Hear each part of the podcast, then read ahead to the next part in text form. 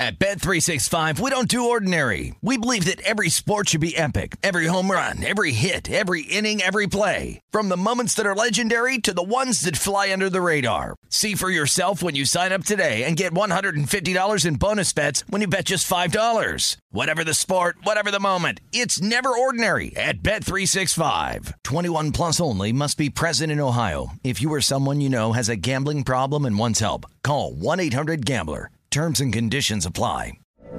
From BBC Radio 4, Britain's biggest paranormal podcast is going on a road trip.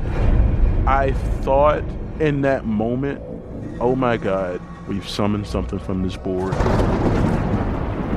This is Uncanny USA. He says, Somebody's in the house, and I screamed. Listen to Uncanny USA wherever you get your BBC podcasts, if you dare.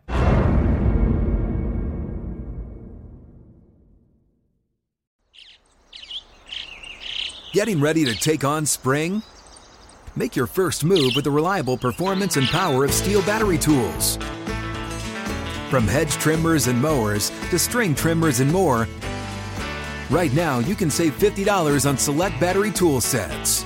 Real STIHL. Offer valid on select AK system sets through June 16, 2024. See participating retailer for details. When you buy Kroger brand products, you feel like you're winning. That's because they offer proven quality at lower than low prices. In fact, we guarantee that you and your family will love how Kroger brand products taste, or you get your money back. So next time you're shopping for the family, look for delicious Kroger brand products because they'll make you all feel like you're winning. Shop now, in store, or online. Kroger, fresh for everyone. Breaking down every game, every day in Major League Baseball. This is the Baseball Betting Show. Here is your host, Greg Peterson. A warm up the low. Welcome to lovely Las Vegas for the Baseball Betting Show with myself, Greg Peterson. We've got a great podcast for you. It's in the second segment.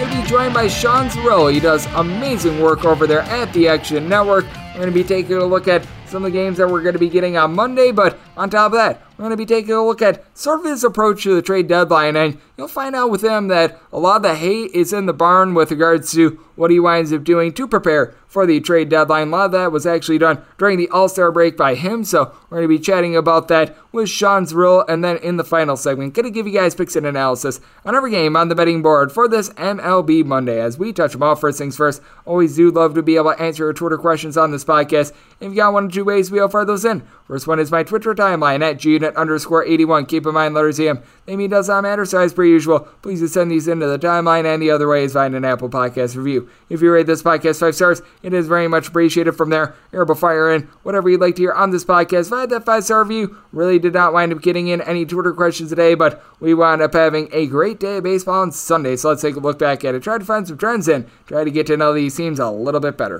Games from yesterday is Greg buzzing about. Here is the rowdy recap. As a very sizable favorite, the New York Yankees do wind up going down 8 to 6 the final, the Kansas City Royals wind up getting it done as Clay Holmes wound up entering into the ninth inning with a one run lead and could not hold it as he gives up three runs in two thirds of an inning, allowing a home run along the way as Ron Marinaccio wound up allowing a home run in his inning of work as well, going deep for the Kansas City Royals. Salvador Perez in the ninth inning, 13th home run season Hunter Dozier. He winds up getting his 10th as well as for the Yankees, Jordan Montgomery. Not a great start here. It gives up four runs over the course of four innings. From there, Alberto Abreu, Wandy Peralta combined for two scoreless innings. Jonathan Loáisiga was able to give you a scoreless inning. Lucas Luetge also able to give you an out out of the bullpen. Meanwhile, for the Kansas City Royals, you wind up having Zach Greinke not deliver a great start, giving up three runs over the course of five innings as he was taken deep by DJ Turner up LeMahieu, 11th home run season, then Anthony Rizzo later on, 25th home run season. That comes off of Dylan Coleman, who wound up getting a pair of outs out of the bullpen, allowing that home run, but Taylor Clarke, two scoreless innings out of the bullpen. Jose Cuas, allowing three runs while getting just two outs out of the bullpen, but Amir Garrett able to give you a pair of outs as well. DK Nation pick was on the Baltimore Orioles, and the bullpen was not necessarily itself. The Reds wind up being able to get a 3 2 win thanks to a home run off the bat of Brandon Drury. 20th home run season that comes off Felix Bautista. Entered into this game with a sub, a 155 ERA, lost its home run in one and a third innings, and Austin Voth winds up delivering his best start of the year. Six punchouts, five scoreless innings, but Bryan Baker allows two runs in a third of an inning. Cionel Perez Joey Krehbiel, they combined for four outs out of the bullpen. And for the Baltimore Orioles, Anthony Santander got his 19th home run of the season. That comes off of Alexis Diaz, who winds up allowing that solo run over the course of one and a third innings. Nick Lodolo, very good start for the Reds, winds up allowing just one run in six innings. Ever since he's come off the injured list, he has been good. And then you have Joe Kuhnel and Buck Farmer combined to be able to get the final five outs of the win. Something I haven't been able to say too often recently, the Boston Red Sox wind up being able to pick up a W 7 2 against the Milwaukee Brewers. As for the Brewers, Hunter Renfroe, the main bright spot for the team, he winds up getting his 19th home run of the team off of Josh Winckowski. and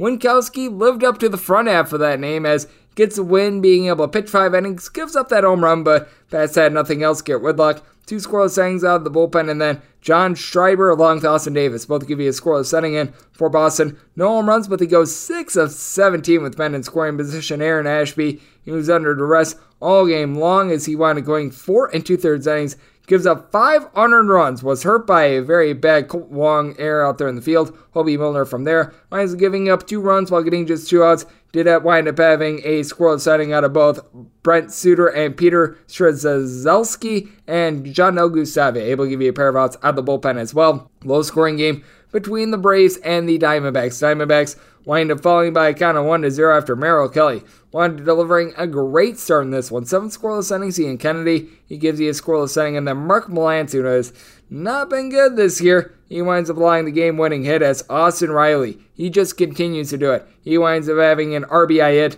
in the ninth inning that allows the team to be able to get the job done as Max Fried. Seven scoreless innings, Dylan Lee, Kenley Jansen. They come on for a scoreless setting in the Braves. Now 62 and 41. It has been absolutely magnificent to see what we've been able to get out of the Atlanta Braves as when they face off against the Diamondbacks on May 31st. They were sitting there at 23 and 27. So ever since the beginning of the month of June, this has been a team that has went now 39 and 14 with that win. You did wind up seeing the Blue Jays be able to take care of business against the Detroit Tigers by a count of 4 to 1 in the Peacock game. As for Detroit, Garrett Hill Lions are getting lit up in this one. Four runs over the course of five innings surrendered as Matt Chapman gets his 20th home run of the season. He's been on a tear recently. For the Tigers, they keep this total under because they just continue to do what they do out there in the bullpen. Posts up scoreless innings. Jason Foley, Alex Lange, Angel De Jesus were able to give you a scoreless inning. And Javi Baez he gets his 10th home run season that comes off of Jose Berrios, who has been significantly better at home than on the road. Gives up just that home run over the course of seven innings. Tim Mayza, Jordan Romano. They both are able to deliver a scoreless setting. The Philadelphia Phillies deliver a win. They take down the Pittsburgh Pirates by a count of 8 to 2. As for the Phillies, Aaron Nola, he was pretty super in this one. He's got an ERA barely above 2 on the road as he gives up one run over the course of six innings before Jeurys Familia and Mark Appel combine for three innings as Familia, he allows a run. He's been doing a lot of that. But Appel, two scoreless innings. And for the Philadelphia Phillies, Kyle Schwarber goes deep again. 33rd home run season. That comes off of JT Brubaker. And then Alec Bohm delivered the boom off of Dillon Peters, his seventh home run of the campaign. Peters allows that one run in one and two thirds innings. Tyler Beede should be looked at as a starter, in my opinion. Three scoreless innings. And Brubaker, well, he got baked in this one. He winds up giving up 12 hits, 7 runs, all of which were earned over the course of 4 and a third innings. So, Phillies, they wind up being a bust out in their state of Pennsylvania. The St. Louis Cardinals, they go on the road and they shut out the Washington Nationals by a count of 5 to 0. Andre Pallante was nothing short of masterful. Eight scoreless settings before Ryan Helsley be, is able to deliver a scoreless inning of his own, as it was a pair of unlikely guys and Corey Dickerson, along with Paul DeJong, that supplied much of the offense. DeJong, third homer on season. Dickerson, his fourth, as those both come off of Josiah Gray, at home this year is north of a 6.3 ERA, and on the road, a sub 2.5 ERA, giving up four runs over the course of five innings for Gray Jordan Weems. He allows one of those home runs, one run in total over the course of his two innings before Steve Cishek was able to give you a scoreless setting along with Cory Abbott. So uh, that was not so great for the Washington Nationals. This was not so great for one Pablo Lopez of the Miami Marlins. Team was 7 and 3 in his last 10 starts, but he got destroyed. 9 to 3 the final. Lopez goes 2 and 2 thirds innings, giving up 6 runs and 12 hits. Meanwhile, you did wind up having 3 and a third innings out of the bullpen from Jake Fishman. Did not look at bad. Gave up one run as he did have two runs given up in two innings by Jeff Brigham before Zach Pop had things popping with a scoreless setting for Miami. They wind up going 1 of 10 with men in scoring position. Good news is Charles LeBlanc was able to get his first home run season. That one winds up coming off of Taijuan Walker. Gives up three runs over the course of five and two thirds innings. Not his best outing, but he did have Stephen Nogosek be able to give you two scoreless innings. Yoan Lopez, a scoreless inning, and Tommy Hunter, and out of the bullpen for the Mets to go to 64 and 37. So the NL East that is certainly eating up. Sunday Night Baseball is hot and heavy, and if you bet on Carlos Rodon, you bet correctly. 4 to 0. The San Francisco Giants wind up getting it done as Rodon winds up giving up two hits, no walks, and 10 strikeouts in seven innings. John Brebbia Camilo Doval, but they both give you a scoreless setting, and for the Giants, three of eleven with Bennett scoring position was enough for them as you wound up having Adrian Sampson just get lit up in this game. Four runs given up over the course of five innings. Credit to the Cubs bullpen. Four scoreless innings out of Brandon Hughes, Rowan Wicks, Steven Brault, and then you wound up having Erich Uelmen also be able to contribute to the effort. You wound up also having the Walker Texas Rangers just continue the demise of the LA Angels. The Angels now 16 and 42 in their last 58 games. Angels fall by a count of 5 to 2 as Dane Dunning is able to get her done and giving up two runs over the course of six innings. Brock Burke, two scoreless innings out there in the bullpen before Jonathan Hernandez is able to lock things down in the ninth. And for the Rangers, they get three runs in the ninth as the Angels, they're hurt by Brandon Marsh fielding error as Reid Detmers. Actually, a really good start. He goes seven innings, he gives up two runs, but only one of which was earned, punching out 12. His swing and miss stuff has actually gone up quite a bit, but Jose Quijada has actually become one of the more trustworthy pieces out there in the Angels bullpen. Gives up three runs while getting just one out. Ryan Tepera was able to give you a scoreless setting. Raisel Iglesias, pair of the bullpen, and for the LA Angels, not a lot doing for this bunch as they, without Mike Trout, have really fallen in terms of their offensive production. The Houston Astros just enough offensive production on Sunday. They wind up taking down the Seattle Mariners by a count of 3 to 2 for Seattle. George Kirby, not long for this game. He does get seven strikeouts, but gives up two runs along the way from there. Penn Murphy, two scoreless innings. Matt Brash, Paul Sewald, Erik Swanson give you a scoreless inning before it was Mr. Bernardino, Brennan Bernardino. He winds up allowing a run in the 10th inning, an unearned run that allows the Astros to get the win. Jesse Winker, lone form of offense for Seattle. Ninth home run season. That comes off of Ryne Stanek, who has seen his ERA now balloon to a buck 24, giving up those two runs over the course of an inning. Jake Odorizzi, though, really good start. Seven scoreless innings for Houston before Ryan Pressly and Hector Neris provide scoreless ninth and tenth innings. The Chicago White Sox, they take it to the Oakland A's by a count of 4 to 1, and the Dylan Cease Cy Young bandwagon starting to fill up a little bit more. One run surrendered over the course of six innings by Cease. That one run, a Ramon Laureano solo shot. He winds up getting his 11th home run season. But for Adam Oller, you gotta holler at the fact that he wound up allowing two home runs, four runs in total over the course of six and a third innings. Going deep for the White Sox, you wound up having Eloy Jimenez get his fifth home run season and Jose Abreu his 12th as Joe Kelly, Kendall Graveman, Liam Hendriks, they'll give you a scoreless inning. And for Oakland, he did wind up having Kirby Snead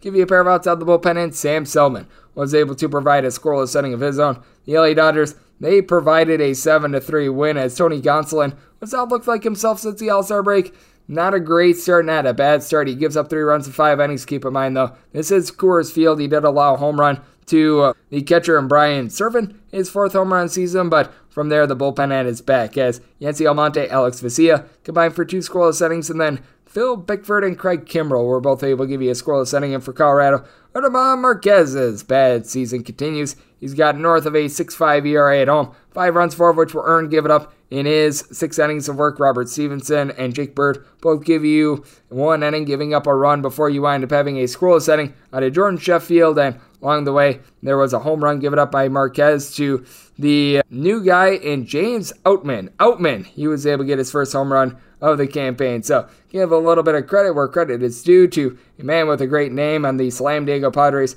They look great in this one, getting it done by a count of 3 2 against the Minnesota Twins. For Minnesota, Dylan don't call him Al Bundy. Well, he pitched like Al Bundy, giving up three runs in five innings, including home run to Jurickson Profar, 11th home run season. From there, the bullpen was solid. Trevor Megill, Jovani Moran, Emilio Pagan. They all give you a scoreless setting, but for San Diego, they wind up having Sean Manaea look relatively solid. Gives up four hits in six innings, but two of those hits, they did wind up flying over the fence as getting solo home runs. Jose Miranda, 10th home run season, and Luis Arraez gets his sixth, but did have Nabil Crismatt, Tim Hill, and Luis Garcia all give you scoreless settings for the Padres to be able to get it done. The Cleveland Guardians, as north of $2 underdogs, they get it done against the Tampa Bay Rays by a count of 5 to 3. Shane McClanahan earned his Cy Young candidacy a little bit in this one. Five runs surrendered over the course of four and a third innings. From there, you did have the bullpen be able to pick him up. Ryan Thompson, Jordan Armstrong. They combined for a scoreless inning. Brooks Raley gives you a pair of outs out of the bullpen. Ralph Garza Jr., a scoreless inning, and Jalen Beeks, two scoreless innings. But for the Rays, they go just two of nine with men in scoring position as Kirk McCarty, the bolt guy, a relatively good outing here. He gives up one run over the course of three and a third innings. Not good for the opener and Bryan Shaw. Gives up two runs over the course of two innings, but James Karinchak, Trevor Stephan, Emmanuel Clase all give you scoreless innings, and Eli Morgan was able to provide a pair of outs out of the bullpen, and you did wind up seeing in baseball just over the last week or so quite a few unders being able to hit. As you take a look at the last 30 days in Major League Baseball, we've seen 190 unders, 272 overs. That is a 52.5% clip to the under in that time span. Favorites, they've been hitting right around 59 or so percent all season long, and that's what we've seen over the last 30 days 58.9% hit rate for favorites who are 18 and 152. But what has been really striking, home favorites not being able to cover the run line. We have seen 47 home favorites over the last 30 days win by approximately one run, did not cover the run line as home favorites. They have been relatively out over the last 30 days, 143 and 89, but the home favorites on the run line, they have only been able to hit in 96 of those. And overall for the season, we have been noticing this quite a bit as home favorites. They are overall 577 and 390. But among those 577 straight up wins for home favorites, we have now seen 184 instances in which it has been by approximately one run, and favorites overall this season hitting at 59.8%, 907 and 610, and unders hitting at a 51.7% rate, 750 unders to 701 overs. So that's what we're seeing in baseball right now, and that's what we wound up getting in the MLB on Sunday. So let's turn it forward to Monday and let's take a look at the betting board with our good friend Sean Zerillo. He does a great job over there at the Action Network, and he's going to be joining me on the other side right here on the Baseball Betting Show with myself, Greg Peterson, now a part of the VSiN Family Podcast.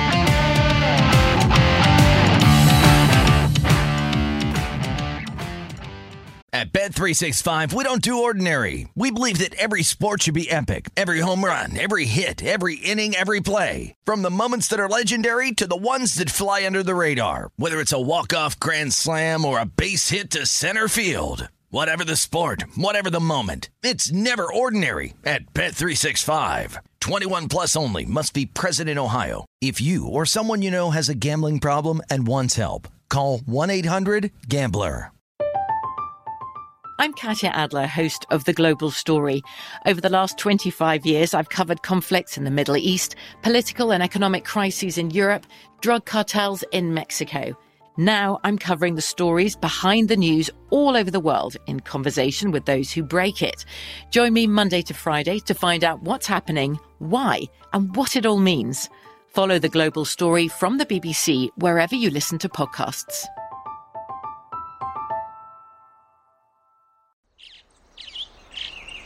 Getting ready to take on spring?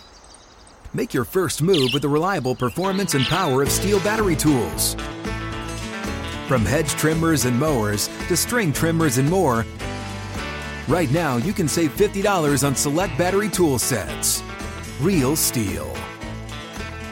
Offer valid on select AK system sets through June 16, 2024. See participating retailer for details. Lucky Land Casino asking people what's the weirdest place you've gotten lucky? Lucky? In line at the deli, I guess? Aha, in my dentist's office. More than once, actually. Do I have to say? Yes, you do. In the car before my kids' PTA meeting. Really? Yes. Excuse me, what's the weirdest place you've gotten lucky? I never win and tell. Well, there you have it. You can get lucky anywhere playing at LuckyLandSlots.com. Play for free right now. Are you feeling lucky? No purchase necessary. Void where prohibited by law. 18 plus. Terms and conditions apply. See website for details. At Bet365, we don't do ordinary. We believe that every sport should be epic. Every home run, every hit, every inning, every play. From the moments that are legendary to the ones that fly under the radar. Whether it's a walk-off grand slam or a base hit to center field. Whatever the sport, whatever the moment. It's never ordinary at Bet365. 21 plus only must be present in Ohio. If you or someone you know has a gambling problem and wants help, call 1-800-GAMBLER. I'm Katya Adler, host of The Global Story. Over the last 25 years, I've covered conflicts in the Middle East, political and economic crises in Europe, drug cartels in Mexico. Now I'm covering the stories behind the news all over the world in conversation with those who break it. Join me Monday to Friday to find out what's happening, why, and what it all means. Follow the global story from the BBC wherever you listen to podcasts.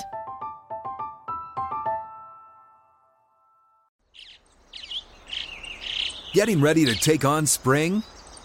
Make your first move with the reliable performance and power of STIHL battery tools.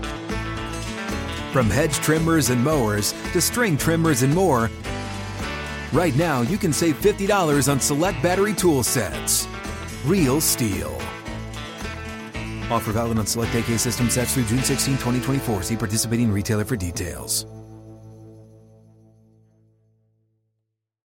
Lucky Land Casino asking people what's the weirdest place you've gotten lucky? Lucky? In line at the deli, I guess? Aha, in my dentist's office. More than once, actually. Do I have to say? Yes, you do. In the car before my kids' PTA meeting. Really? Yes. Excuse me, what's the weirdest place you've gotten lucky? I never win and tell. Well, there you have it. You can get lucky anywhere playing at LuckyLandSlots.com. Play for free right now. Are you feeling lucky? No purchase necessary. Void where prohibited by law. 18 plus. Terms and conditions apply. See website for details. At Bet365, we don't do ordinary. We believe that every sport should be epic. Every home run, every hit, every inning, every play. From the moments that are legendary to the ones that fly under the radar. Whether it's a walk-off grand slam or a base hit to center field. Whatever the sport, whatever the moment. It's never ordinary at Bet365. 21 plus only must be present in Ohio. If you or someone you know has a gambling problem and wants help, call 1-800-GAMBLER. I'm Katya Adler, host of The Global Story. Over the last 25 years, I've covered conflicts in the Middle East, political and economic crises in Europe, drug cartels in Mexico. Now I'm covering the stories behind the news all over the world in conversation with those who break it. Join me Monday to Friday to find out what's happening, why, and what it all means. Follow the global story from the BBC wherever you listen to podcasts.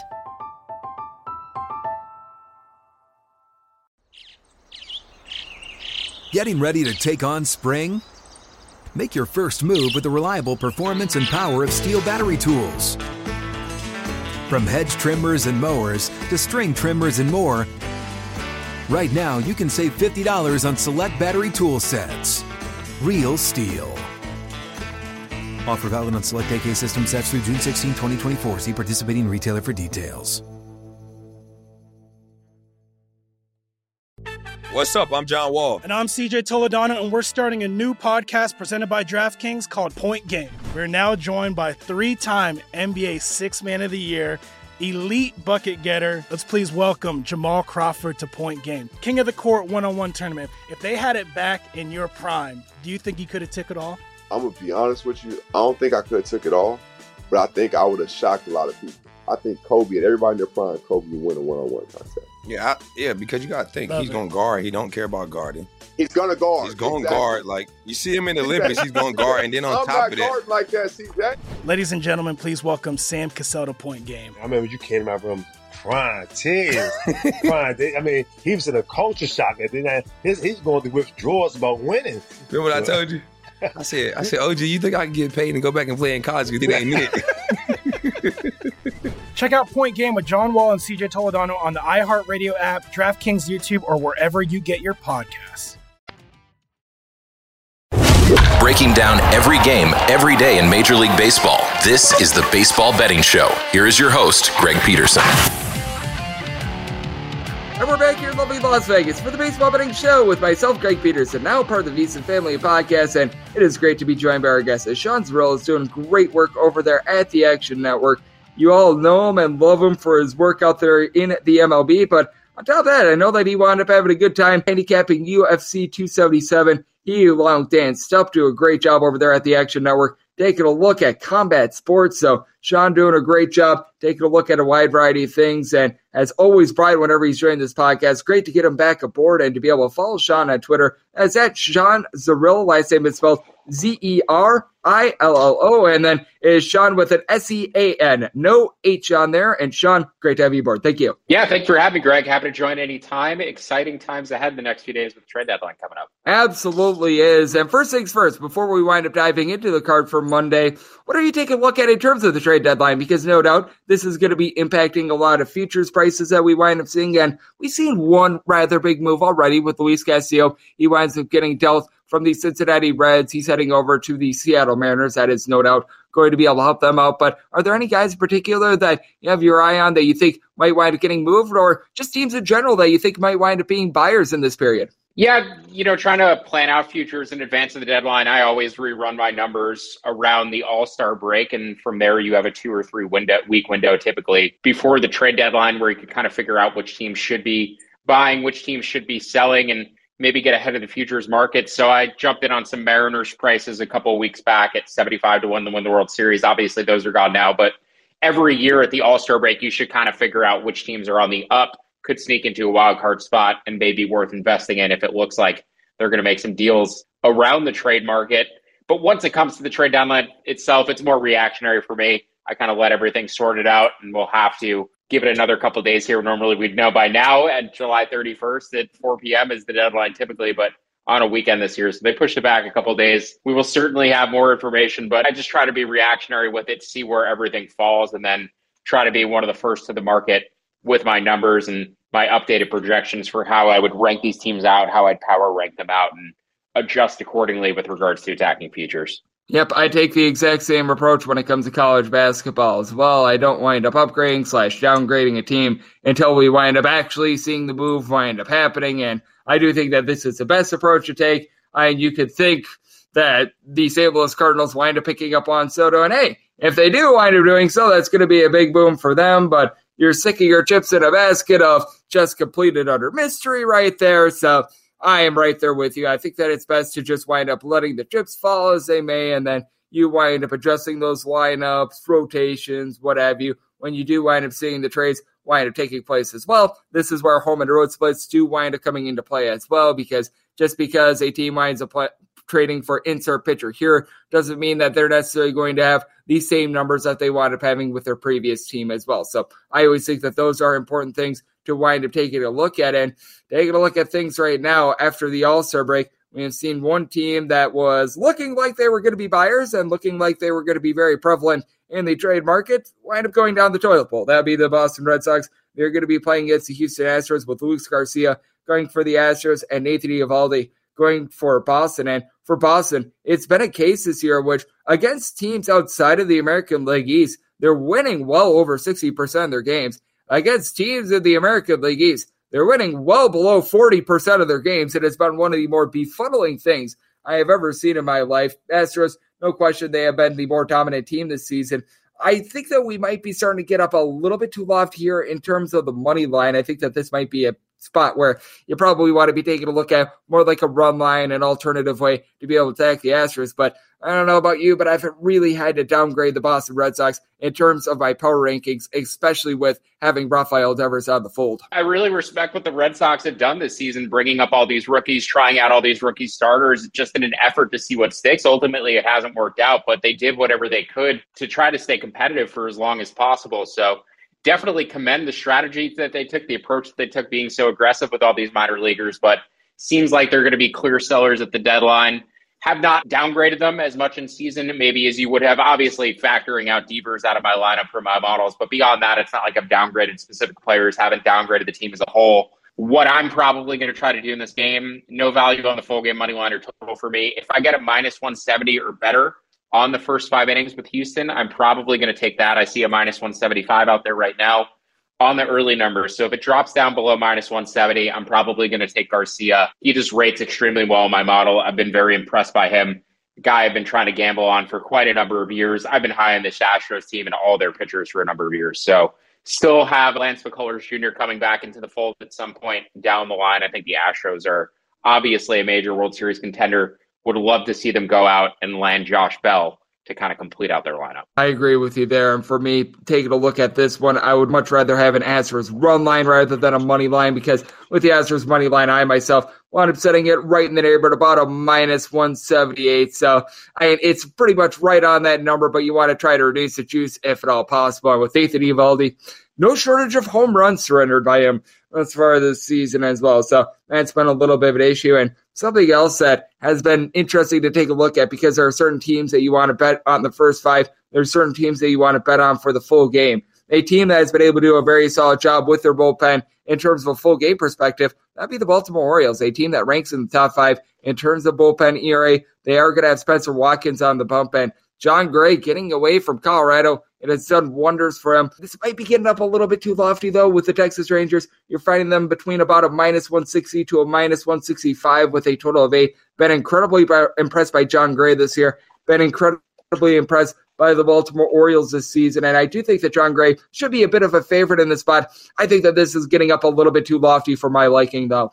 So I have it projected right around 145, which is roughly where the Orioles are lined. So no bet on me for the full game. I am looking to Texas though again in the first five innings. If I can get minus 165 or better, I'm going to play that. That number is actually available right now, so it's probably a number that I will lock in shortly on Gray against Watkins. Watkins doing some things differently since he came back for the minor leagues. Put up some good numbers in the minors. I think he's an improved pitcher and a pitcher who's going to continue to improve going forward. I think the Orioles are making tremendous adjustments with all their young players and getting them into peak condition and peak performance. But definitely like the direction the Orioles are headed. Unfortunately, they have one of the tougher schedules in baseball down the stretch. So maybe some tough times ahead over these final two months, but certainly encouraging signs moving forward into next season. But for Monday's game, the Rangers minus 165 or better on the first five would be a bet for me. I think that that's interesting to take a look at as well as we do have Sean Zerillo joining me on the podcast. Does a great job over there at the Action Network because I just mentioned it with the Orioles. The fact that it is a bullpen that has been very solid. And I do like your approach there. Taking a look at the Rangers for the first five rather than the full game because I certainly do think that Jon Gray has an advantage over Spencer Watkins in terms of the starting pitching matchup. But I do take a look at the bullpens of both of these teams. And I think that it's very fair to give the Orioles quite a bit of an advantage there. To your point, you said that you wound up having this right around the Orioles being a plus 145 ish underdog or so for the entirety of the game. And that's right where I sit as well. But I do think that it is interesting to take a look at some of these teams for the first five rather than a full game and how you wind up approaching them. And have you found yourself with the Baltimore Orioles? Being willing to take them a little bit more on a full game rather than a first five, or vice versa, much more willing to fade them on a first five rather than a full game because I take a look at the way the, the Orioles have been playing and been very impressed by the bullpen, even though the starting pitching hasn't necessarily been too tremendous. Right. And They have guys like Jordan Lyles and Spencer Watkins and guys with these projected ERAs of around five who they end up trotting out there, Dean Kremer as well, who just don't have great projections below league average projections out of the starting rotation, but their bullpen is much better. They can certainly hit. They're also a team to look at to bet live in the middle of the game if they're tied or down a run after five innings. They've been coming back on teams consistently, not necessarily because their offense is so dynamic. They have a good offense, but it's because their bullpen is able to hold you down. So if you don't score and they end up scoring, it's going to look like a comeback win, but it might have been more to do with the bullpen than the offense. So definitely like the Orioles, like the direction they're headed, as I said. But I like this Rangers team too. This Rangers team has a bunch of young hitters who are all pretty tremendous. And one sneaky thing that I've noticed about the Rangers, which is why I like them going forward. They're pretty loaded at the catching position. They have a lot of thump that they can provide out of that catcher spot, which is typically not a position where you get a lot of offense from. So if they develop the players around that, I really like what they're getting out of Jonah Heim, having Mitch Garver there too the Rangers are an interesting team to me. They're about a couple pieces away from contending for a wild card next year. I do agree with you there. Sam Huff has also been very solid for the Texas Rangers team, so that has been very encouraging for them. Now, Corey Seager being out the fold the last few days, that does wind up hurting this Rangers team a little bit, but even without him, guys like Adolis Garcia and company, they certainly have been able to do a solid job. So certainly some upside when it comes to the uh, when it comes to the Rangers. And here's the most lopsided game that I am seeing right now Mets versus Washington Nationals. Patrick Corbin, who, if you want to take the over at his last start in the Dodgers versus the Washington Nationals game, hopefully you take the first five and not the full game because that was a bad beat on the full game. It was 6 0 on the bottom of the first. Doesn't wind up getting there. He's going to be going out there against Max Scherzer, who, ever since he's come off the injury list, he's had a buck 38 ERA. He's been absolutely tremendous. We're seeing a total of seven and a half. We're seeing the Mets being right around a minus 250 favorite. I don't know about you, but I do not have the stones to take Patrick Corbin and how, well, not great he has been thus far this season, but I am a little bit curious about this seven and a half total because with Patrick Corbin, I mean, he wound up showing it in that game against the Dodgers. He can do a lot of damage all by himself with regards to his total. And even with Max Scherzer out there, this feels a little bit too low for me. I'm not sure where you wind up standing on this one, but I have a feeling that the Mets, after they wound up putting a hurting on the Miami Marlins on Sunday, I think that they're going to be able to translate that over to Monday. Yeah, I completely agree with you with regards to the total. I set this closer to eight and a half, so definitely low at seven and a half. There's even some seven and a half at plus money out there. So I would certainly like the over here. I'm probably going to like the first five innings over as well. I haven't looked deeper into that. But with that, I would certainly prefer to take the Mets team total over for the first five innings instead of just the game team total over. Don't want to factor in Scherzer to that equation. But the full game total over seven and a half, most certainly going to be a bet for me. It's just too low for that park. That is an offensive leaning park. Unless there is some weather factor, wind factor that I haven't realized yet that would force me to bring the total down, I would have to bet the over seven and a half. As for side, I think it is slightly overinflated towards the Nationals. The book certainly wants you to take the Nationals and they're going to overjuice the Met side of this line. So the Nats at about plus 207 or better would technically be a value play for me. I would wait for it to come up. Do not want to put my money behind Patrick Corbin. Certainly prefer the over. Yeah, I'm right there with you. If you're looking at either the Nationals or the over, I would certainly look at the over a little bit as well. And with Max Scherzer, even for how tremendous he is, a sub 140 ERA since he's come off the injury list. Even for him, that's a little bit hard to sustain as well as the Nationals. They've been able to get on base. Just been a case in which they have not been able to get the deep ball going. And Sean, taking a look at the board for Monday, a little bit more of a dry card because we do have quite a few teams that are traveling for their next series coming up this week. Is there anything else that you're taking a look at, whether it be something that you might want to take a look at a little bit more in the AM or a bet that you're looking at overnight?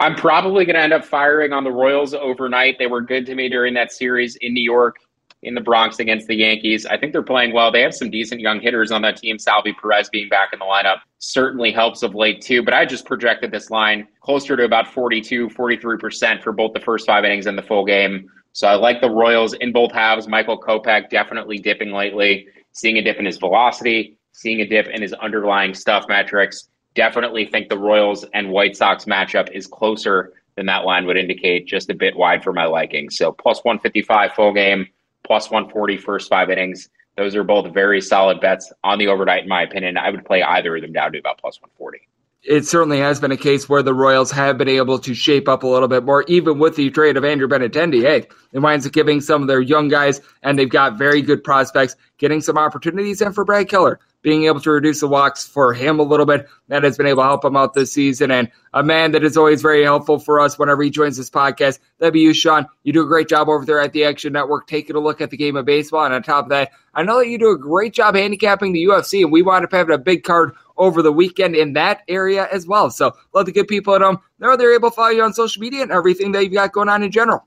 I appreciate that, Greg. Thank you for having me as always. I mean, you mentioned my Twitter at Sean Zerillo. You can find all of my content, all of my interviews. This will be retweeted up there. Anything that I do, you can find on my Twitter feed. So, other than that, log in your picks in the Action Network app. That's all that I got. You can find all of my bets for free in the Action Network app. And Sean does an amazing job taking a look at the game of baseball, recaps everything nightly on his Twitter feed as well, which you always love to see. And Sean, one of the best minds that you're going to find out there handicapping the game of baseball always brings it whenever he joins me, whether it be on this show or on VSiN as well, and did so once again today. So big thanks to him for joining me right here on the Baseball Betting Show, now part of the VSiN family of podcasts. And coming up next, it is that time of the podcast to give you picks and analysis on every game on the betting board for this MLB Monday as we touch them all.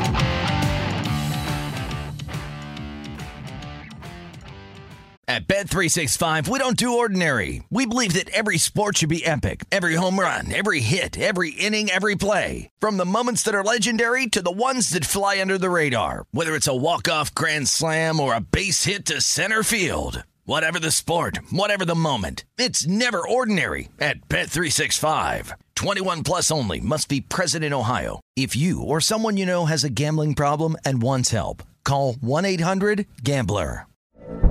From BBC Radio 4, Britain's biggest paranormal podcast is going on a road trip.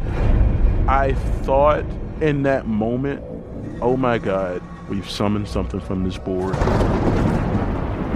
This is Uncanny USA. He says, Somebody's in the house, and I screamed. Listen to Uncanny USA wherever you get your BBC podcasts. If you dare.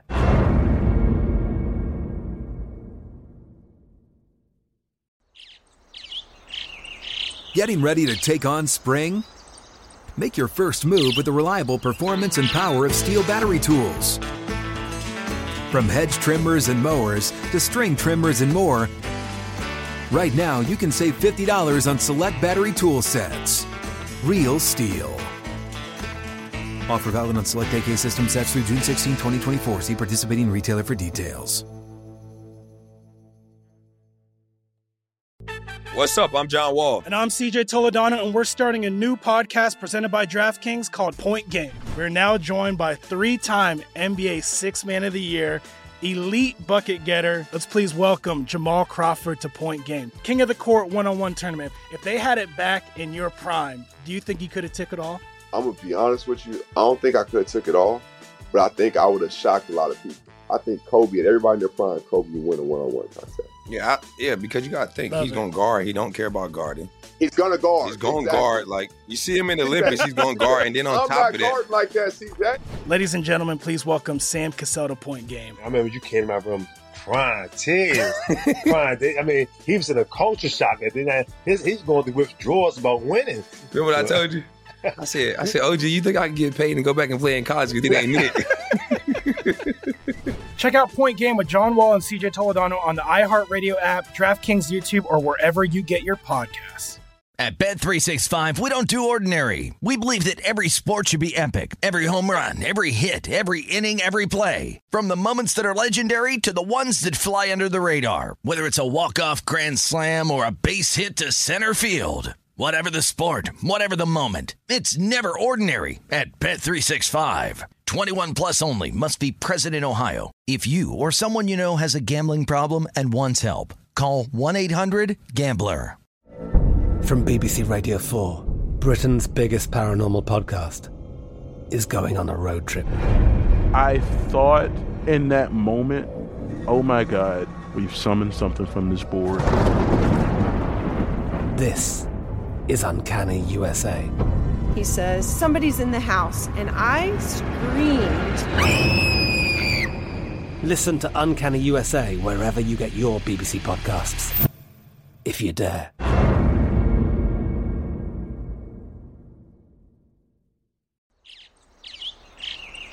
Getting ready to take on spring? Make your first move with the reliable performance and power of STIHL battery tools. From hedge trimmers and mowers to string trimmers and more, right now you can save $50 on select battery tool sets. Real STIHL. Offer valid on select AK system sets through June 16, 2024. See participating retailer for details. What's up? I'm John Wall. And I'm CJ Toledano, and we're starting a new podcast presented by DraftKings called Point Game. We're now joined by three time NBA Six Man of the Year, elite bucket getter. Let's please welcome Jamal Crawford to Point Game. King of the Court one on one tournament. If they had it back in your prime, do you think you could have took it all? I'm gonna be honest with you. I don't think I could have took it all, but I think I would have shocked a lot of people. I think Kobe and everybody in their prime, Kobe would win a one-on-one contest. Yeah, I, yeah, because you got to think Love he's it. going to guard. He don't care about guarding. He's gonna guard. He's going to Exactly. guard. Like you see him in the Olympics, he's going to guard, and then on I'm top not of that, like that, CJ. Ladies and gentlemen, please welcome Sam Cassell to Point Game. I remember you came to my room crying, tears, crying. They- I mean, he was in a culture shock. And then I, his, he's going through withdrawals about winning. remember what I told you? I said, I said, OG, you think I can get paid and go back and play in college? Because it ain't it. Check out Point Game with John Wall and CJ Toledano on the iHeartRadio app, DraftKings YouTube, or wherever you get your podcasts. At Bet365, we don't do ordinary. We believe that every sport should be epic. Every home run, every hit, every inning, every play. From the moments that are legendary to the ones that fly under the radar. Whether it's a walk-off grand slam or a base hit to center field. Whatever the sport, whatever the moment. It's never ordinary at Bet365. 21 plus only must be present in Ohio. If you or someone you know has a gambling problem and wants help, call 1-800-GAMBLER. I'm Katya Adler, host of The Global Story. Over the last 25 years, I've covered conflicts in the Middle East, political and economic crises in Europe, drug cartels in Mexico. Now I'm covering the stories behind the news all over the world in conversation with those who break it. Join me Monday to Friday to find out what's happening, why, and what it all means. Follow The Global Story from the BBC wherever you listen to podcasts.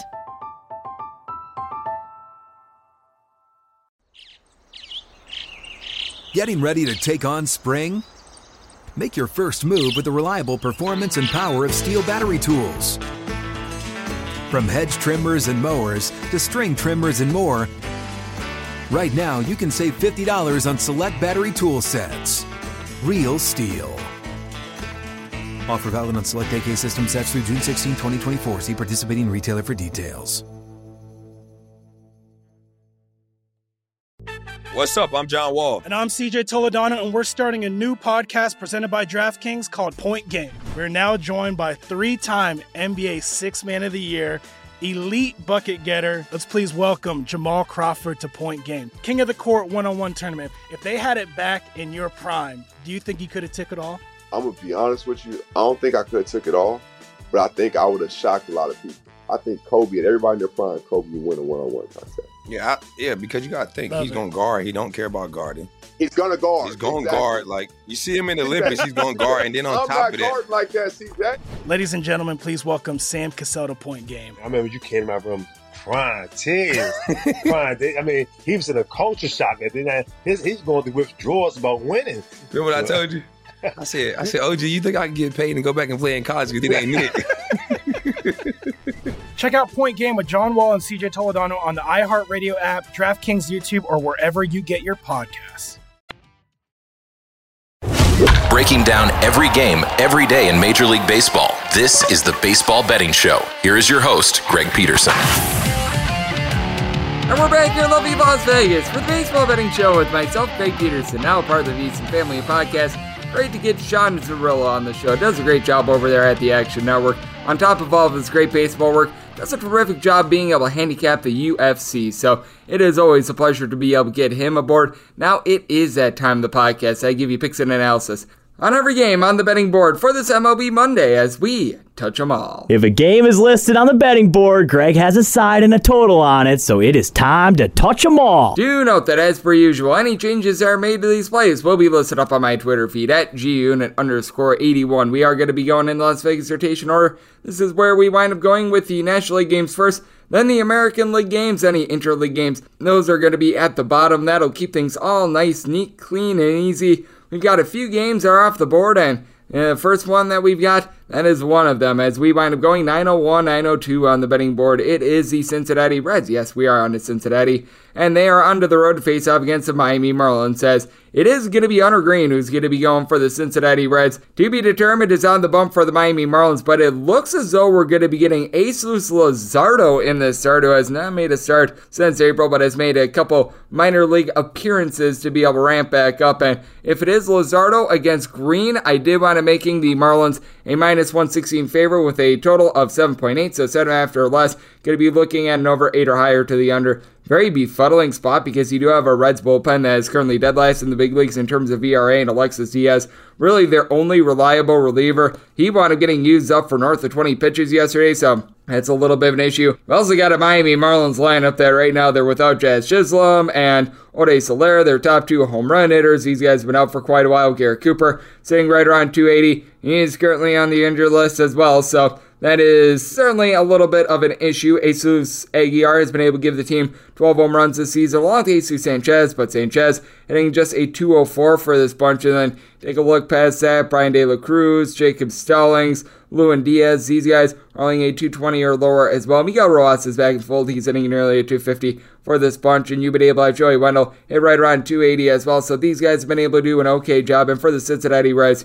unless he winds up getting traded, Brandon Drury, he's been able to do a solid job hitting for a 275. He's been able to slug out 20 home runs thus far this season. Tommy Pham has been able to give the team right around a 320-ish on base. You have seen Joey Votto pick it up in recent days as well, but they did wind up trading away Tyler Naquin as well. Jonathan India, though, got to take note, he has gotten hot. He and Matt Reynolds for the year hitting between about a 255 to 265, but for India, over the last three days, 350 on base, and if you narrow it down to the last 15 days, he has been able to slug out four home runs, hitting over a 340. So he's been able to do a relatively solid job for Hunter Greene, though. He's been giving up right around 2.1 home runs per nine innings. His strikeouts per nine rate hovers in the neighborhood of 11, so he's been solid there. And then with Jesus Luzardo, well, he's been up at the big league level this season. He has given up four home runs over the course of 29 innings. Those wind up dating all the way back to April, though, so it has been quite a while since we have seen him. In his minor league appearances, though, he was able to do a relatively solid job. I do like what I wound up seeing there, only getting right around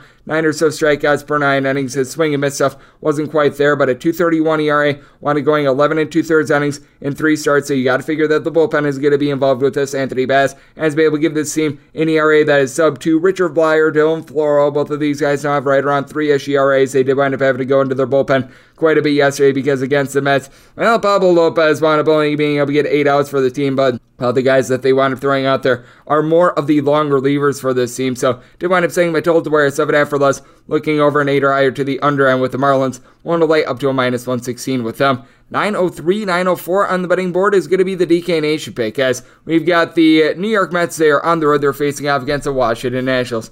Patrick Corbin is going to be on the bump for the Nationals, and Mad Max Scherzer is going to be on the bump for the Mets. The Mets are finding themselves as a big favorite, anywhere between minus 230 and minus 255. Meanwhile, take a look at the Nats. Going to be getting them anywhere between plus 205 and plus 215. 7.5 is your total. Over and under are both at minus 110. And if you're taking a look at the run line, you're going to be laying anywhere between minus 135 and minus 140 on run and half with the New York Mets. I made the Mets minus 242 on the money line, but willing to lay up to a minus 155 on the run line because I think that this is going to be a higher scoring game. Set my total at 8.7, and that is the DK Nation pick. I am looking at the over in this spot because, well, Patrick Corbin has been downright terrible this year.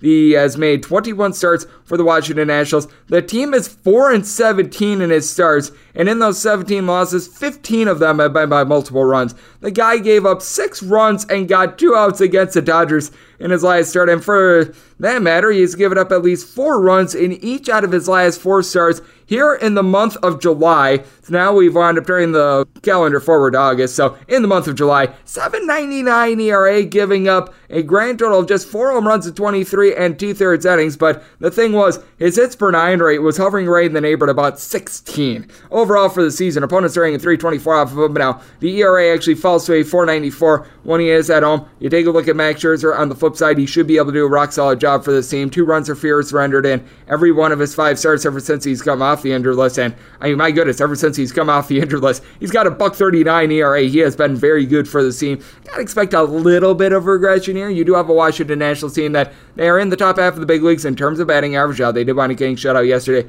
against the St. Louis Cardinals, but you do have guys who are able to get on base for you. Cesar Hernandez, Juan Soto, Nelson Cruz, Lane Thomas, all these guys in between about a 230 to a 243 for Soto. Has been able to give you 20 home runs this season. Josh Bell, 13 home runs, hitting at 300. Problem for the Nationals has been the fact that they are currently dead last in the Uh, National League in terms of home runs on a per game basis. And for the Nationals, for the last 45 days, bullpen has been league average in terms of ERA, but you still have Kyle Finnegan north of a 3.5 ERA. I don't have any faith that Hunter Harvey is going to be able to keep up his 2.5 ERA. Victor Arano and Steve Cishek, both of these guys are providing an ERA that is north of a 3.6 as well. So it's a little bit of an issue for this bunch. And then you do take a look at the flip side for the New York Mets. Bullpen overall for the year, right around 10th in terms of ERA. Once again, they are dealing with a few guys that have seen a little bit of regression. Drew Smith is now on the injured list for this bunch. Edwin Diaz has been absolutely tremendous for this team. Adam Ottavino, Tommy Hunter, both of these guys a sub 2.4 ERA themselves, but Seth Lugo has seen his ERA go to right around a 3 4 as well. And for the Mets, you do have that guy by the name of Pete Alonso, led the big leagues in home runs on the road last season 26 bombs, league leading 85 RBI. Francisco Lindor has driven in 70 thus far this season. You've got quite a few guys are able to move the line as well. And Brandon Nimmo, along with Lindor, Mark Canha, in between about a 262 and 271. Jeff McNeil is able to 295 as well. So I do wind up saying the Mets is a very hefty favorite. I'm going to be looking at the run line just because the way that Patrick Corbin has been performing, it's been much more more profitable to be able to take the run line because most of the losses that the Nats have had with them on the mound have been by multiple runs. But the DK Nation pick going to be on the over. So my total at an 8.7. 905, 906 on the betting board. It is the Colorado Rockies. They're on the road facing off against the Slam Diego Padres. Mike Clevinger is going to be going for the Padres, and Antonio Senzatela. He's going to be on the bump for Colorado. Dawn's game is 7.5 over and under anywhere between minus 105 and minus 115. When it comes to the Pods, you're going to be getting them between minus $2 and minus 220. Meanwhile, with Colorado, it's anywhere between plus 175 and plus $2. And with the Rockies, you got a guy in Antonio Senzatela is allowing opponents hit north of a 340 off of him, so I would need at least a 208 to be able to take a shot here. Now the question becomes the run line. Right now, I'm finding it at even money. I was willing to lay up to a minus 108, so this is going to be one of the spots which I'm going to be taking a look at the run line just because Antonio Senzatela, he does wind up giving up so much contact that it is going to allow the Padres a chance to be able to win this game by multiple runs. Now, with the Padres entering into the weekend, they were scoring the fewest runs per game of any National League team at home thus far this season, but you have seen Manny Machado really being able to shape up. He's hitting overall for the year right around 295, It was a little bit of a July to forget, but you wound up having two home runs in that series against the Minnesota Twins. You know, has 18 overall this season. Ha-Seong Kim over the last three days, he's actually been able to do a very solid job for the team, being able to move the line, hitting above a 275 in this time span as he, Jurickson Profar, you're able to throw in there Jake Cronenworth, CJ Abrams.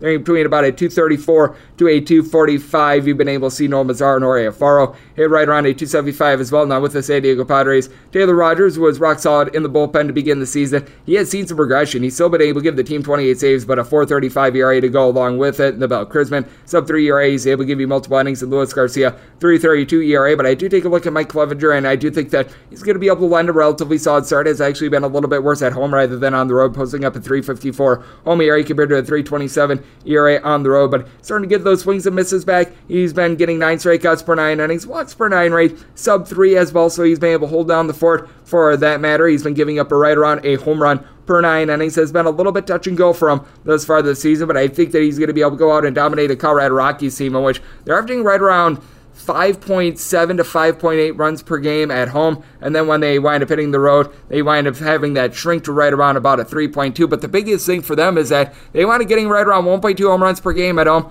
Meanwhile, on the road, that winds going to 0.6. You got like CJ Cron, for example. He wound up entering into the weekend with 22 home runs thus far this season. 16 of them have wound up coming at home. Brendan Rodgers, he's got nine home runs this season. All of them have come at home. And then you got guys like a Randal Grichuk who wound up stepping up in that series against the LA Dodgers. He's currently hitting about a buck 80 on the road at home. That is north of a 275. You've got some big splits there, and even with the bullpen, someone like Lucas Gilbreath, who has been able to give you a sub 2 ERA at home on the road, that winds up ballooning to north of a 6. Daniel Bard has been able to do a very solid job for the team overall, along with Alex Colome. But when it comes to Antonio Senzatela, no faith in him being able to just reduce the contact. And quite honestly, he's just so lucky that his ERA is not like north of seven. He's got a 490 ERA overall, strikeouts per nine rate. That is hovering right in the neighborhood of about five and a half ish. He's been giving up less than a home run per nine innings, despite the fact that opponents are getting a 359 off of him. This is a 355 on the road, and on the road, he does have a 657 ERA. So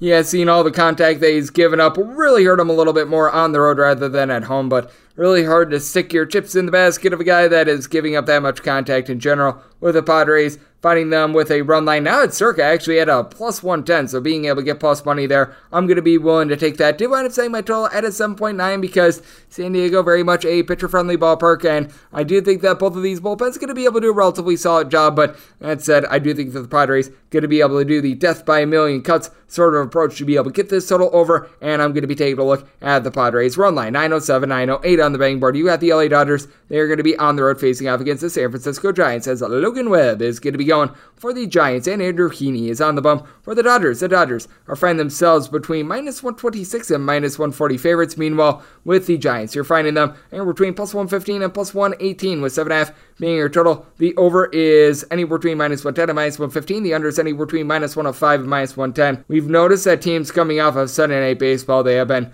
well, shall we say, absolutely atrocious this season. But there is one thing that has also been absolutely atrocious teams trying to go up against Logan Webb when he winds up pitching at home, as in his appearances the last two seasons. He has pitched 24 times at home in some sort of a capacity outside of the playoffs. So in these 24 appearances, the Giants are 22 and 2. Now, I mean, the win percentage of teams coming off of Sunday Night Baseball, it's low. It's not quite down to like 10% or anything like that. So you sort of have two things at work here. Andrew Heaney, just someone that I really can't trust in for the LA Dodgers. Now, he does have a 0.47 ERA. This is a small sample size, so he made two starts in April, one start in June, and then you've got the start against the Washington Nationals in which he wound up going four scoreless innings. Now, he is backed up by a bullpen that is one of the top out there in the National League. Only the Braves have a better bullpen ERA than the LA Dodgers, as Yency Almonte, along with Evan Phillips. Both of these guys have been able to give you a sub 2 ERA. The team did wind up trading for Chris Martin, but think Chris Martin, he's got north of a 4 ERA. I don't think that that's necessarily going to be a fire starter for them. You've got Caleb Ferguson, who's been able to do a solid job. And for the San Francisco Giants, bottom eight in the league in terms of bullpen ERA, but you do have John Brebbia, Jarlin Garcia, Camilo Doval, all these guys posting up a sub 3.5 ERA, and I'm not sure how the San Francisco Giants are doing it, but I mean they're a team that they rank in the top six in terms of runs per game, despite the fact that you've got guys like Mike Yastrzemski, Brandon Belt, you're able to throw in there someone like Austin Wentz, really the entirety of the catcher spot, Lamonte Wade Jr., all these guys hitting between about a 235 and lower. You have had Luis Garcia, Austin Slater in the outfield, both hitting above a 275 when he's been out there, and he got a start yesterday. Tommy La Stella's been solid, but Joc Pederson has been out of the fold for much of the second half of the season. And then on the flip side for the LA Dodgers, you do have guys that are able to match for the team as Mookie Betts at the top of the fold. He has been absolutely incredible for the team, hitting 23 home runs, has been a machine at just being able to get on base in general, along Trea Turner and Freddie Freeman. Both of these guys entering into Sunday between 15 and 16 home runs apiece. Will Smith also between 15 and 16 home runs of his own. But with that said, with Turner and Freeman, both of these guys hitting at least a 309. The bottom of the fold has been a little bit tougher for the LA Dodgers as Jake Lamb has been a little bit hit or miss. You've got Max Muncy, Cody Bellinger, both hitting a 210 or lower. But I mean, all of a sudden, now you've got guys like a James Outman, who he has the word out right in his name, but wound up hitting a home run yesterday, going three of four. So Dodgers, they just wind up being able to find these guys on trees. But Logan Webb has been absolutely dominant at home the last few seasons as well. And with Andrew Heaney, certainly has been able to do a solid job recently, but small sample size compared to Webb in his 11 starts at home this season, 243 ERA, giving up just one home run in 66 and two thirds innings. And throughout his career, has actually been very solid against LA in his first start of the season against the Dodgers. Gives up one run over the course of six innings. I do feel like the Giants should have been a little bit of an underdog here. I was willing to take anything north of plus 115. Oftentimes, do not ride with a team that wound up playing on Sunday Night Baseball. I'm going to do it here. Did wind up setting my total at a 7.2 as well. I think that Webb winds up shutting down the LA Dodgers in a very pitcher friendly ballpark, and I think that Heaney winds up continuing his good marks as well. So looking at the under and looking at a plus price with San Francisco. 909, 910 on the betting board. The New York Yankees, they are going to be playing us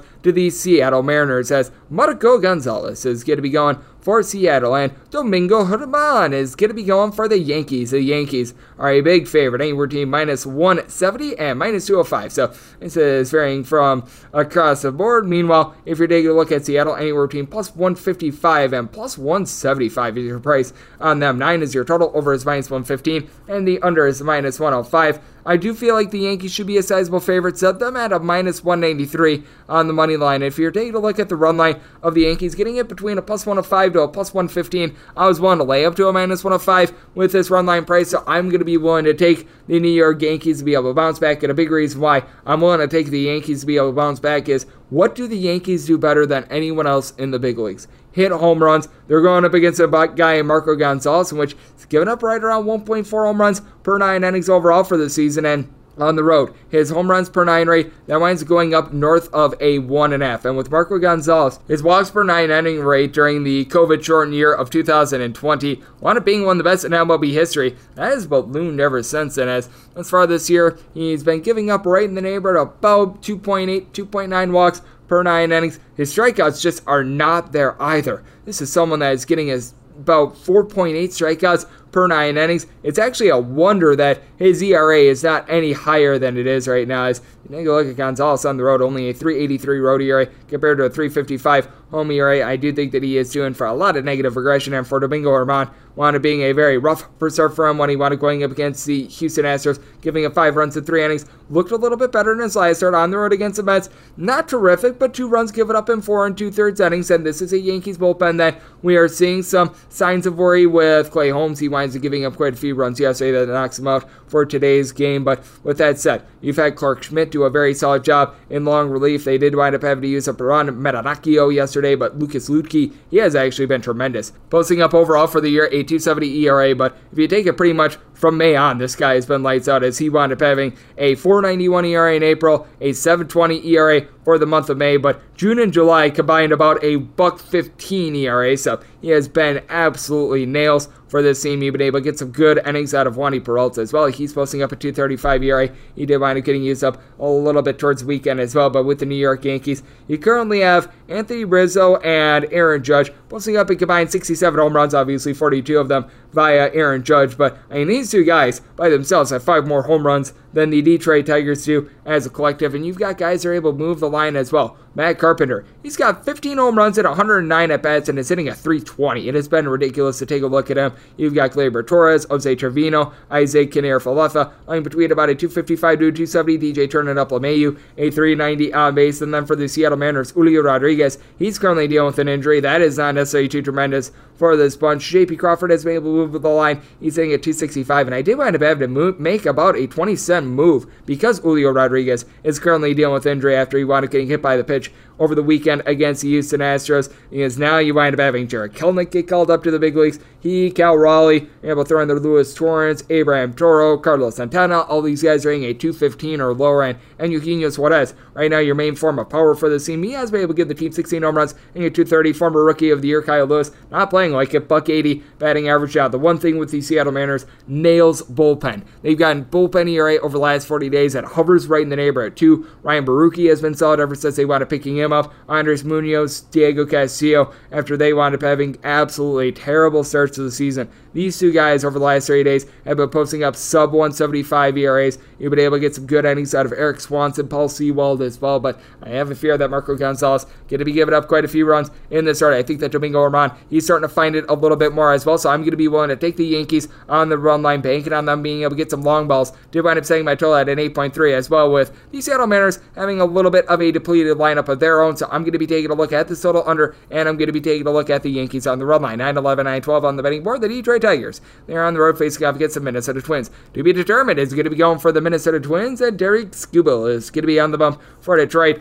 I am thinking that it's going to be Chris Archer in this spot for the Twins. Now that it's subject to change, but if we get Mr. Archer against Tarik Skubal, I'd be making the Tigers a plus 142 underdog with a total of 8.2 to wear an 8 or less, looking at an over and an 8.5 or higher to the under. I'd be willing to make the Twins a little bit more of a favorite if they do have someone like a Josh Winder wind up getting the start. If it winds up being a bullpen game, it would be saying relatively status quo here. Maybe a little bit of a move up or down, but if you do wind up getting Chris Archer, he has won five innings or fewer in every single start this season, coming off of a start in which he wound up giving six walks up in three innings against the Milwaukee Brewers. So you really do have to be handicapping the bullpen regardless of who winds up starting here. And you do have a Twins bullpen that I'm not going to say it's great. I'm not going to say it's terrible, as you do have Trevor Megill, Jovani Moran, along with Johan Duran, all giving you a 220 ERA or better. And for Duran, he's able to give you multiple innings out of the pen. Griffin Jackson someone that's able to give you a little bit of length as well. He has won 47 and two thirds innings in 37 appearances, posting up right around a 3 ERA. Jharel Cotton is able to give you multiple innings. He's posting up right around a 3.05 ERA as well. So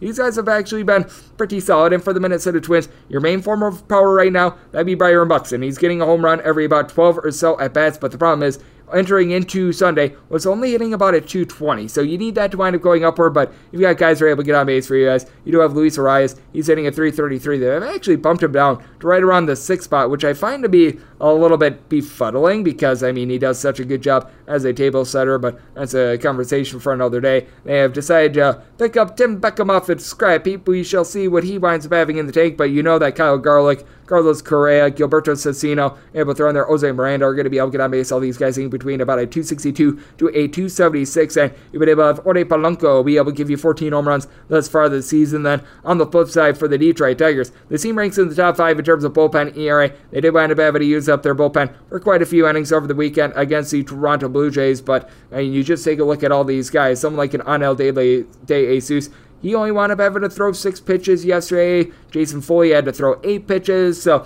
these guys are relatively rested. Michael Fulmer is able to give you multiple innings. And for Tarik Skubal, it is a case in which he has been just getting a little bit unlucky recently. Overall for the season, a 367 ERA. And take a look at what he wound up doing in the months of June and July. He wound up having a combined ERA hovering in the neighborhood about a 450, but has been able to shape up recently in his last five starts, giving up three home runs in 28 and two thirds innings, 345 ERA. Felt like he was just getting a little bit unlucky on ball balls in play during the months of, shall we say, June into early July. He has been able to shape up ever since then, giving up two runs or fewer in now three out of his last four starts. And the last three runs that he wound up giving up were all unearned runs, and has always been able to do a solid job of not walking guys thus far this season, giving up right around 2.2 to 2.3 walks per nine innings, keeping the ball in the yard, giving up right around 0.7 home runs per nine innings. Problem is for the Detroit Tigers, you just have absolutely nobody whatsoever that's able to move the line for this team. As right now, Spencer Torkelson is currently in the minor leagues because he was a big giant Bussaroni. And then you've got Akil Baddoo, Cody Clemens, Javi Baez, Jeimer Candelario, Robbie Grossman, Tucker Barnhart, Jonathan Schoop, all these guys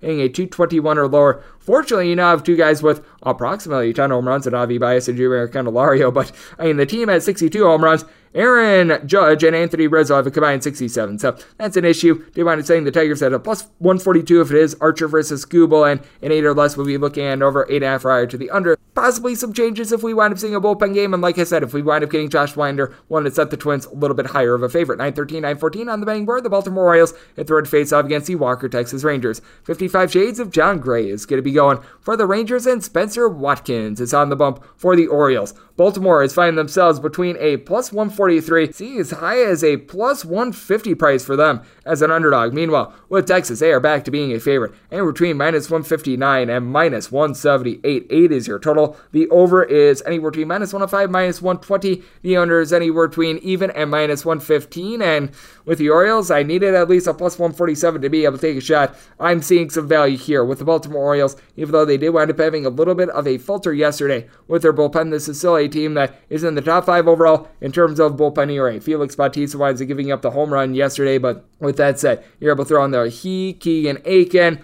pass at Joey Krehbiel, Cionel Perez, Dylan Tate, Jorge Lopez, all these guys have been able to post up a 2-4 ERA or better. And for the Texas Rangers, ever since Joe Barlow's went out with an injury, the Rangers have not necessarily been a great bullpen. They are a team that currently they are in the bottom 12 in the big leagues in terms of bullpen ERA over the last 40 days. You've really seen Garrett Richards and Dennis Santana go straight down the toilet bowl. For Santana, he's got an ERA of 15 over the last 30 days, and for Richards, it's more in the neighborhood of 10 now. With the Texas Rangers, they have been dealing with a little bit of an injury to Corey Seager. Wound up missing the series against the LA Angels, and that's big because he's been able to hit right around 240 with 23 home runs thus far this season, but was mentioned by our good friend Sean Zerillo. The catcher spot has been very good for the team. Sam Huff, Jonah Heim, both of these guys hitting above a 250, and in the case of Heim, he and Nate Lowe have been able to do a good job of being able to go deep. Heim has been able to give you 12 bombs. Lowe is hitting at 275. He's been able to go deep 15 times. Adolis Garcia, he's hitting about a 250, 18 bombs out of him. Ezekiel Duran has been able to move the line as he and Marcus Semien both hitting right around 240. And for Semien, he had a home run in the series against the Angels as well. And for Jon Gray, he has been able to do a great job of being able to get some strikeouts.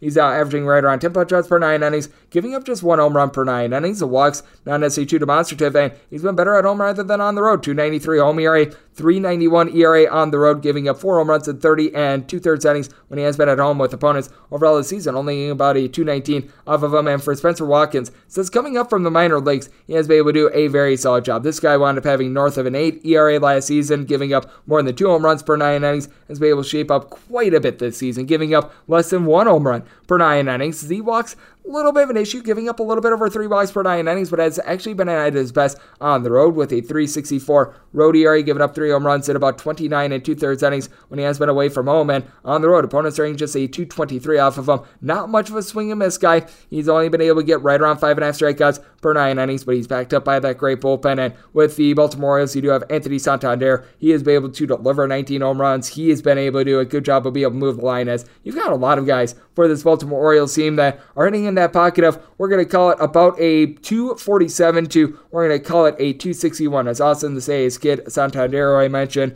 Ramon Urias, Ryan Mountcastle, Ryan McKenna, along with Cedric Mullins are in that fold, and then Trey Boomer Mancini. Who knows what happens with him at the deadline, but he's got right around a 350 on base. He's been able to give the team a double digit amount of homers. Jorge Mateo, one of the best base stealers out there in all baseball. So I do think that you've got some relatively solid value here with the Baltimore Orioles being able to get plus 147 or greater. I'm going to be willing to take a shot here, and I do think that the Orioles bullpen going to be able to bear down. Wind up saying my total at 7.7. The Orioles have been one of your better under teams out there in baseball this season. I think that that continues looking at the under, and I'm going to be taking a look at the Orioles. 915, 916 on the betting board. The Houston Astros, they play us to the Boston Red Sox. Nathan Eovaldi is going to be going for the Sox, and Luis Garcia is on the bump for the Astros. Astros are between a minus 175 to a minus 180 favorite. Meanwhile, if you're taking a look at Boston, getting them between plus 150 and plus 165, with 8 being your total. Over is anywhere between minus 110 and minus 115. Unders between minus 105 and minus 110 with the Astros. Made them a minus 178 favorite. I needed at least a plus 115 to be able to take a shot on the run line. Currently, I'm seeing this at circa at a plus 120. So that is where I am going to be nibbling in this one with Luis Garcia. He has been giving up the deep ball a little bit too much, right around 1.55 home runs per nine innings, but I think a little bit of it has been just due to a tad bit of bad luck. You take a look at what wound up happening last season with Luis Garcia, and he was able to do a much better job of being able to keep the ball in the yard as he was giving up right around about 1.1 to 1.2 home runs per nine innings. This year it's been right around 1.55, and a lot of it has happened at home. He's giving up two home runs per nine innings at home thus far this season and has actually been able to do a solid job with the walks, right around 2.8 walks per nine innings. I take a look at the contact that he's giving up, and some of it has just been a case of which he winds up having the wrong batter up at the wrong time, and he just winds up getting a little bit unlucky in general. As opponents are hitting a 206 overall off of him, Garcia has been able to get nearly 10 strikeouts per nine innings. I think that there's going to be positive progression there, and Nathan Eovaldi has been pretty unlucky in terms of the home runs that he has surrendered as well. He's giving up right around two home runs per nine innings, and most of them have been at Fenway. For Nathan Eovaldi on the road, he's got a 256 ERA, 3 0 record in his decisions across eight starts, giving up eight home runs in 45 and two thirds innings.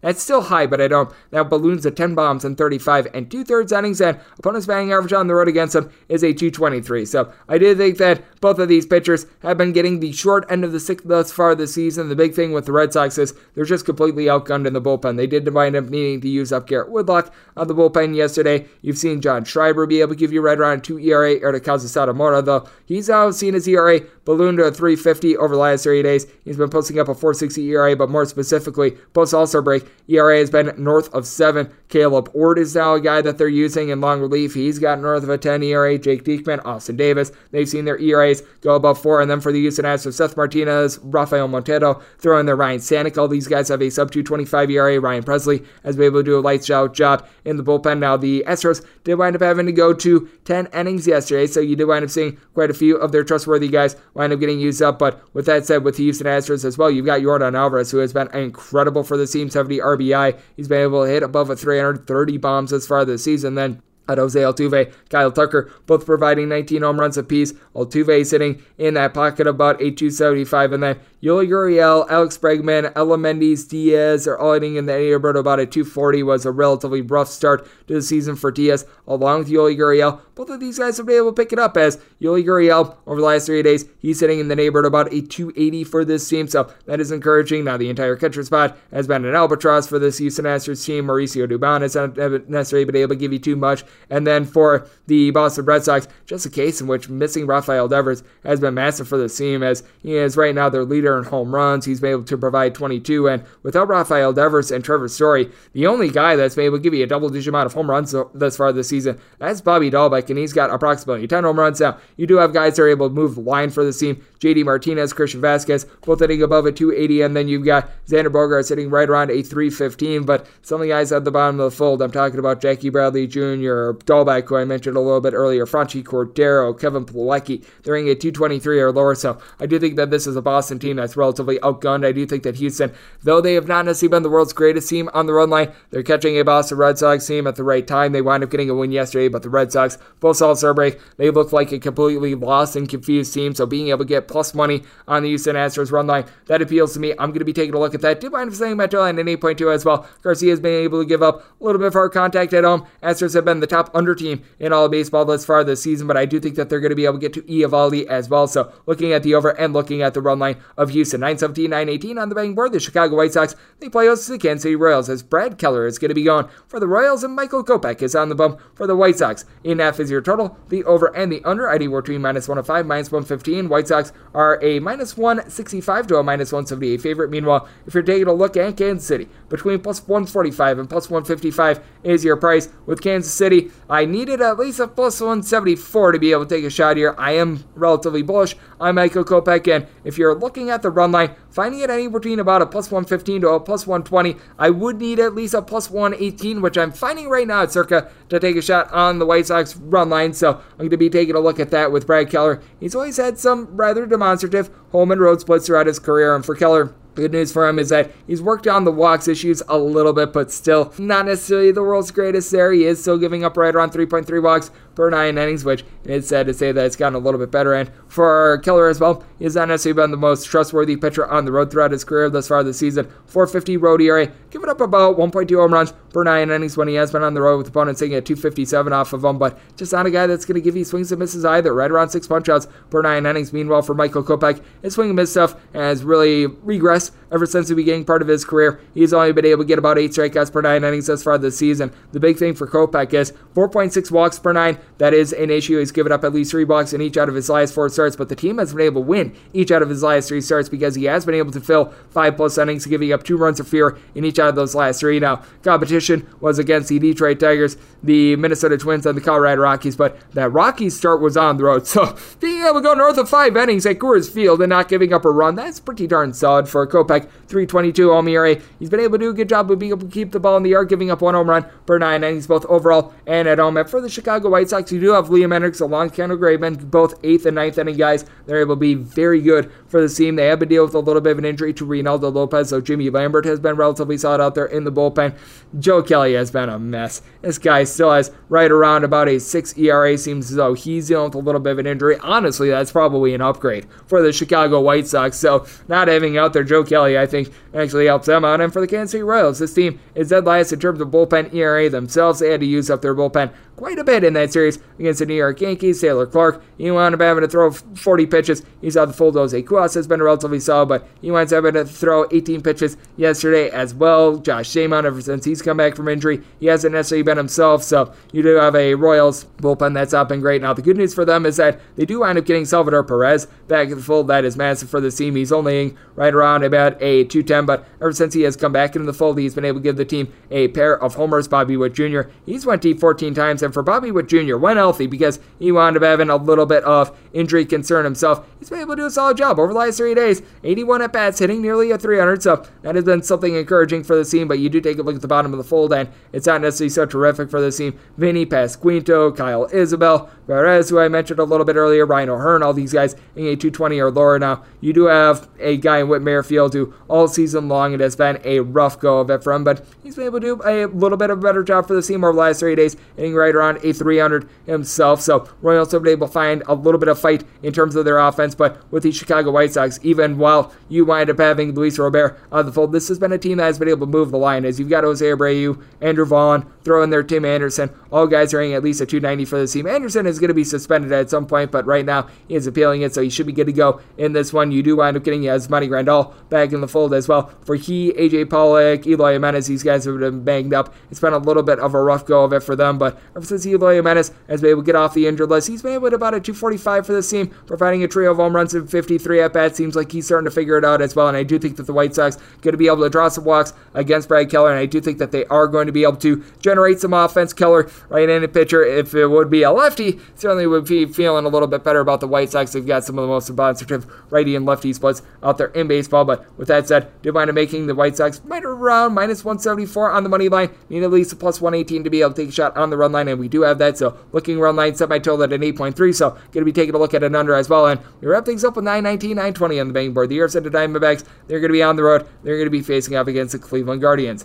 Zach Davies is going to be on the mound for the Arizona Diamondbacks. This was not announced until after the game wound up concluding on Sunday, and then you are going to be having Cal Quantrill taking the bump for the Cleveland Guardians. This is a game that is presently off the board, but it is going to be Zach Davies first start in quite a while. And for Zach Davies, while he's been out there, hasn't been terrible this year for the Arizona Diamondbacks. 15 starts, 2 and 4 record, 394 ERA. He really didn't wind up making any minor league rehab appearances prior to coming back at this one as well. So I'm not necessarily feeling too great about the Arizona Diamondbacks in this spot. This is one in which I want it making the money line of the Cleveland Guardians a minus 167. So this is a case in which a minus 166 or less, I'd be looking at the Guardians. And when it comes to Zach Davies, what we're going to be able to get out of him in his first start off the injury list, I'm not thinking it's going to be anything too terrific. This is going to be his first start since June 25th. And prior to going on the injured list, he was really coming into his own, giving up three runs or fewer in four out of his last five starts. So he was actually looking halfway decent, but you take a look at the numbers for Zach Davies, and they seem to indicate a little bit of regression was doing from his strikeouts per nine rate right around a seven, three walks per nine, giving up a little bit over a home run per nine innings. His fielding independent thus far this year has been a 425 compared to his 394 ERA. So little bit of regression, not necessarily overly much, but first start off the injury list, first start in a little bit over a month, that's going to be a tough situation. And for Cal Quantrill, very much a guy that tries to keep things out in front of him, has been getting roughed up a little bit recently, giving up four plus runs in three out of his last five starts, and he is always a textbook pitch to contact guy. His strikeouts per nine rate that is currently just below six. He's only been giving up right around 1.1 home runs per nine innings and has really been able to shape up in terms of the walks. He was having a little bit of a walks issue earlier this season over his last, shall we say, five starts. He's been giving up right around 2.7 to 2.8 walks per nine innings, which seems to be in line with what he's been able to do overall this season, but has pitched significantly better at home rather than on the road. All five of his losses have come on the road with a 496 ERA, 319 ERA at home, and at home, he has been giving up the deep ball, honestly, a little bit more than on the road, giving up right around 1.2 home runs per nine innings, but opponents hitting just a 231 off of him. And for the Arizona Diamondbacks, this team is in the bottom six in the big leagues in terms of batting average, as you have been able to get a lot of power out of this team on the road, right around 1.4 home runs per game on the road compared to 0.9 home runs per game at home. And Christian Walker has been the headliner for this. He's been able to supply 23 home runs. They do wind up trading away David Peralta, though, so I did wind up having to downgrade the Arizona Diamondbacks a little bit for that. He was sitting at 250 with 12 home runs. Daulton Varsho still in the fold, 235 average, 13 home runs, and then you do have a few guys that have been able to do a better job of being able to get on base. Josh Rojas, Jake McCarthy, along with Ketel Marte of the Marte Parte, all hitting at least a 264 for this bunch. Alek Thomas has been able to move the line as well, and gotta wonder if the Arizona Diamondbacks wind up moving any of their more trustworthy bullpen pieces. As you've got Joe Mantiply, coupled with Kyle Nelson. These guys have been tremendous out there in the bullpen. Sub 2 ERA out of Nelson and Mantiply right around about a 235, but then you wind up getting into Noe Ramirez. Caleb Smith. These guys have been posting up north of a 4 ERA. They're looking to Chris Devenski for innings. And for Cleveland, Emmanuel Clase has been absolutely lights out for the team. They now wind up getting James Karinchak back in the fold for this bullpen. And you've been able to have Trevor Stephan along with Nick Sandlin provide a sub 3 ERA for the Cleveland Guardians. Certainly a team that's looking to move the line and just be able to get on base in general, as they actually rank dead last in the big leagues in terms of home runs per game when they are at home. Among their, I believe now, 71, 72 home runs, just 26 of them Alvana coming at home. But these are guys that do a very solid job of being able to move the line. Oscar Gonzalez currently not with the big league level, but he, Andres Gimenez, Steven Kwan, Jose Ramirez, Amed Rosario, Nolan Jones, all these guys have been able to at least a 275 for the team. And one at home, Franmil Reyes has been tremendous as in his 30 home games, he's been able to hit right around 300 on the road. I mean, it just winds up going down into a fiery heat, but at home, he's actually been relatively solid for this Cleveland Guardians team. So I do think that Cleveland should be a relatively sizable favorite here. Kyle Quantrill has been able to perform much better in Cleveland rather than on the road. So this is a circumstance in which I did wind up setting my total at an 8.7 to where an 8.5 or less, I'm looking at an over 9 or higher to the under and up making the Guardians a minus 167 favorite. And now we'll wrap things up for the Monday edition of the Baseball Betting Show, now part of the VSiN family of podcasts. A big thanks to Sean Zerillo over there at the Action Network for joining me in the last segment. If you do like what from this fine podcast, the Baseball Betting Show, you're able to subscribe wherever your podcast, Apple Podcasts, Google Play, Spotify, Stitcher, and TuneIn. If you've got a question, comment, segment idea, whatever you for this podcast, you do have one of two ways to fire those in. First one is my Twitter timeline at unit underscore 81. Keep in mind, letters EM, it does not matter. Size per usual. Please send these into the timeline, and the other way is find an Apple Podcast review. If you rate this podcast five stars, it is very much appreciated. From there, you're able to find whatever you'd like to hear on this podcast via that five star review coming at you guys every single day throughout the baseball season. That means I'm coming at you once again tomorrow. Thank you so much for tuning in.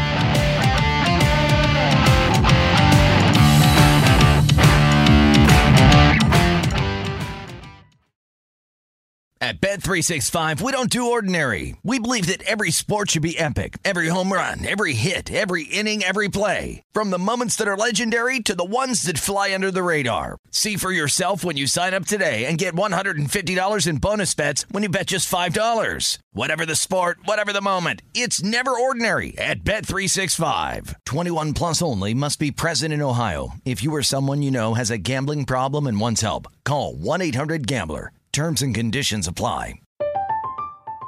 I'm Katya Adler, host of The Global Story. Over the last 25 years, I've covered conflicts in the Middle East, political and economic crises in Europe, drug cartels in Mexico. Now I'm covering the stories behind the news all over the world in conversation with those who break it. Join me Monday to Friday to find out what's happening, why, and what it all means. Follow the global story from the BBC wherever you listen to podcasts. Tired of restless nights? At Leesa, we know good sleep is essential for mental, physical, and emotional health. From memory foam mattresses to hybrids that keep you cool all night long, Leesa's mattresses offer exceptional comfort and support with free delivery and 100 nights to try out your mattress in the comfort of your home. For a limited time, save up to $700 off select mattresses plus two free pillows. Go to leesa.com slash iHeart for an additional $50 off mattresses and select goods. Exclusions apply. See leesa.com for more details. This episode brought to you by 20th Century Studios' Kingdom of the Planet of the Apes. Director Wes Ball breathes new life into the epic franchise. As a ruthless king attempts to build his empire at the expense of the remaining human race, a young ape begins a journey to fight for a future for apes and humans alike. Kingdom of the Planet of the Apes. Enter the kingdom in IMAX on May 10th and theaters everywhere. Get tickets now.